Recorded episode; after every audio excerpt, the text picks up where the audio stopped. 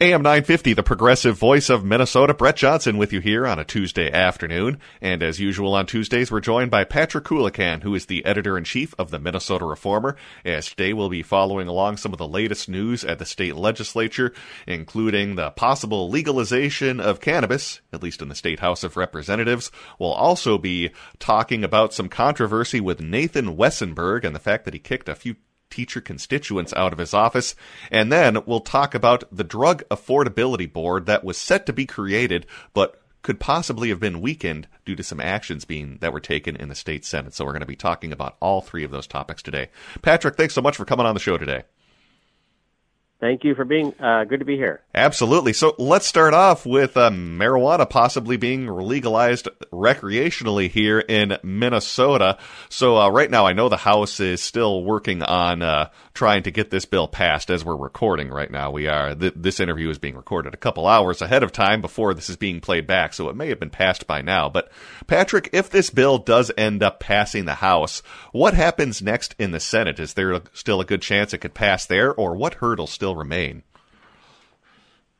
Yeah, so there's a, a floor debate scheduled for later this week um, for the Senate, uh, and then they would have to uh, the bill would go into conference committee, which is a, brings together House and Senate members where they will iron out differences in the two bills, and then uh, once they do that, uh, they got to uh, vote on them again, this time without amendments, and then it would go to Governor Tim Walz, who's expected to sign it. So you know, nothing um, is uh, final until the governor's signature is on it, and there's just all kinds of ways that things can go sideways uh, at the during the legislative session. But uh, this session, uh, the the DFL majorities, however slim, have been uh, doing a pretty good job of getting things through uh, past the finish line, and uh, I at least expect that to happen in this case. Um, and uh, I think marijuana will be legal, uh, fully legal.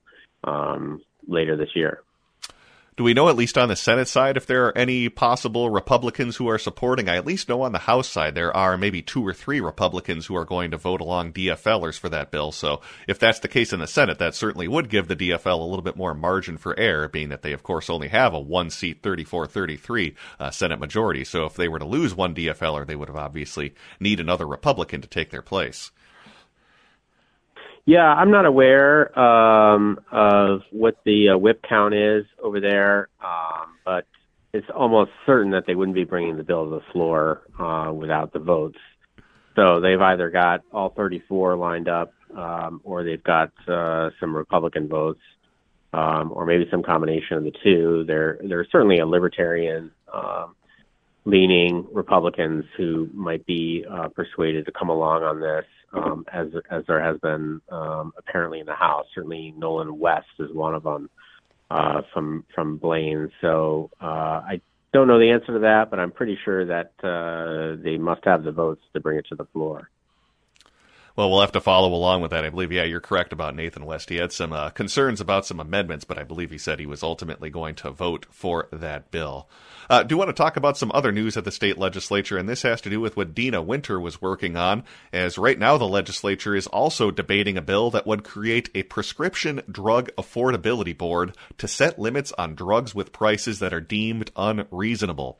This is especially true for drugs that treat rare diseases. They're called orphan drugs, and uh, that's where we sometimes see some of these outrageous drug prices. But there was an amendment added to this bill that would create the Prescription Drug Affordability Board that's backed by Big Pharma and passed the Senate 3433 with critics saying that it largely guts the new board. So let's dive into this a little bit more, Patrick. What exactly is the Prescription Drug Affordability Board, and how does it work, and what exactly would it do on under what's being proposed right now?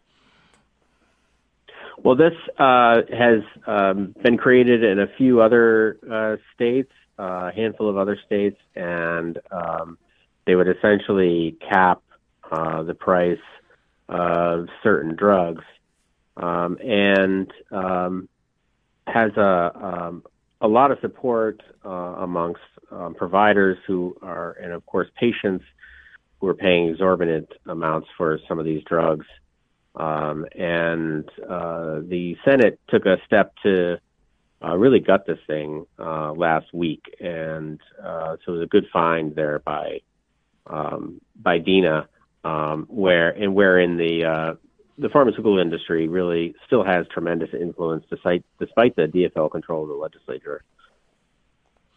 So, what exactly was this amendment that was added to the bill that kind of guts this overall drug affordability board? Because as I understand it, there was actually a DFLer that kind of put this amendment over the line in terms of getting it passed.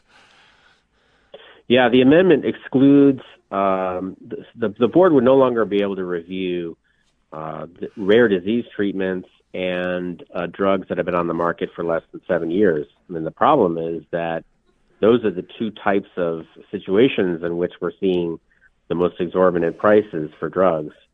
Um, the industry says that uh, they need these uh, these prices in order to fund help fund research, uh, and that uh, because of the the large uh, prices that they can the huge prices they can pay uh, they can charge, they're able to introduce more of these life saving drugs.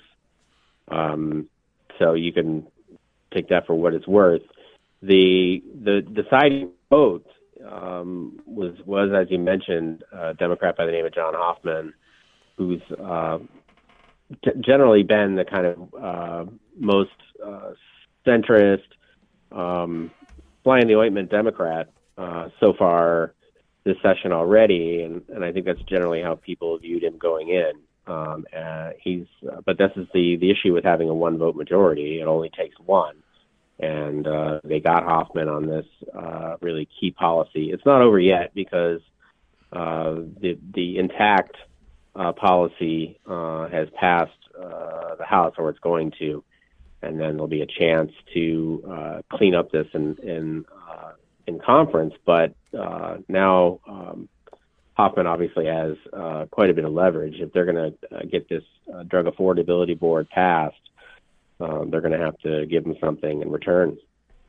Well, I'm glad Deena was able to find this because, as you said, uh, we've kind of been talking about. Uh, certainly, the, a lot of the focus on the legislature has been on, for instance, uh, legalizing marijuana and protecting the right to the abortion. But uh, there hasn't been a lot of talk about healthcare costs. So I'm glad she's uh, was able to find this because uh, it does kind of show that big pharma still does have a a major influence over both, well, Republicans and Democrats.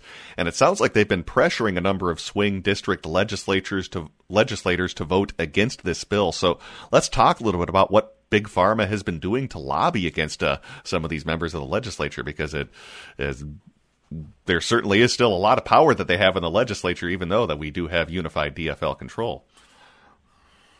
Right. Um, they smartly hired a lobbyist by the name of Sarah Erickson of a, of a firm called uh, United Strategies. That's a DFL leaning consulting firm, uh, which helped Governor Walz' reelection campaign and uh, one of the founders of the firm is is the is uh, the, the governor's deputy chief of staff. So um, that firm um, is lobbying for uh, a big trade group that represents biotech companies, and, and they're of course uh, were are against the drug affordability board and in favor of this amendment. So um, we all have a mortgage to pay, I guess, uh, Brett, and uh, some people's are larger than others.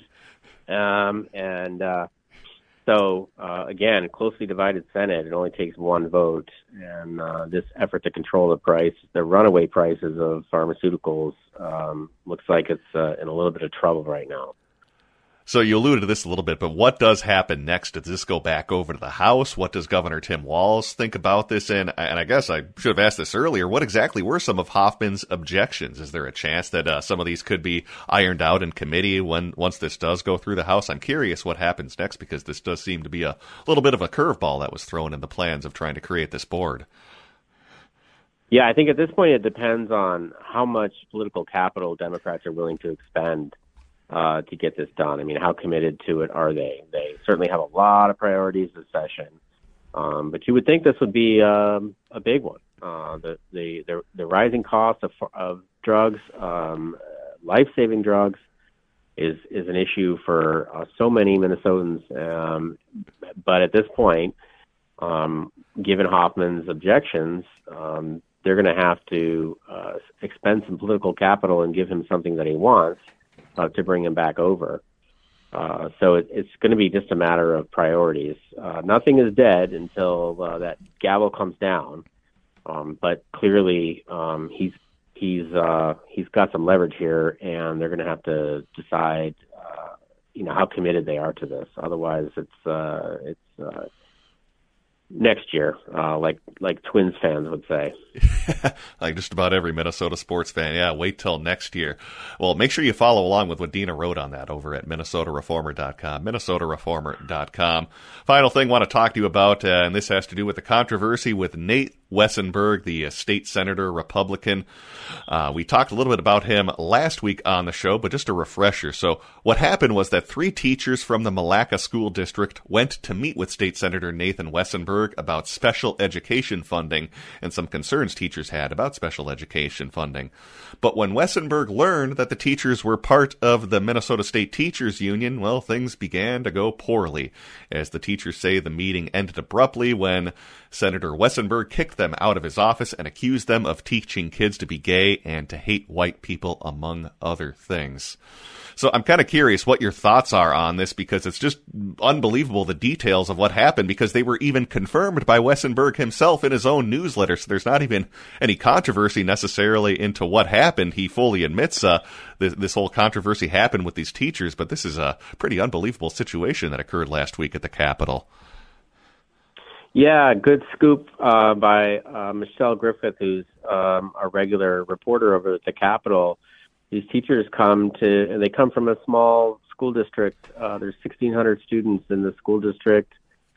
Um, it's uh, you know in a very small city. Um, you know, I mean, we have high schools that are as big as a school district, and um, so they stop into the senator's office, and this is a very routine kind of thing. Um, and they, they want to talk about what's known around the Capitol as the, the education cross subsidy. This is where um, it's it's uh, kind of capital speak for the fact that school districts have to spend a lot of money on uh, special education mandates, and the, the state doesn't uh, give them enough for it. And they, these teachers are saying, you know, can the state help us out with this? And he uh, he wants to know if they're with the union, and then of course they are, and uh, then he um, has uh, some kind of a crazy temper tantrum and starts talking about how they're uh, you know teaching all this uh, pornography, sex education, and I mean he's using really kind of vile language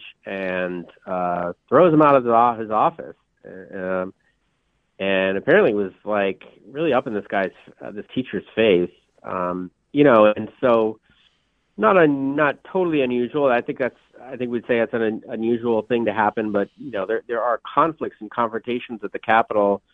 People you know sometimes uh, lose their cool they use ugly language what have you. What's unusual about this is is that he goes out and he he almost like brags about you know what he's done in in his own newsletter to his constituents, including using the same euphemism for oral sex. Uh, in an email to constituents, he he essentially just confirmed a lot of the story. Um, you know, there are some details that are different, uh, and and and you know, if if you read deep into the story, you'll see that there may have even been kind of a miscommunication going on. But um, really, an unbelievable um, episode, and and I think a quite uh, telling and um, uh, kind of embodying this unfortunate political era where uh, everything is is just uh, uh, has to become an ugly confrontation, um, and um, you know just not behavior that I I think we associate with uh, um, public service. So I'm curious what happened when these teachers had a chance to meet with other Republican members of the state legislature. Did things go differently? Well, yeah, um, you know, uh, the Senate Minority Leader Mark Johnson um, apparently he talked to the teachers.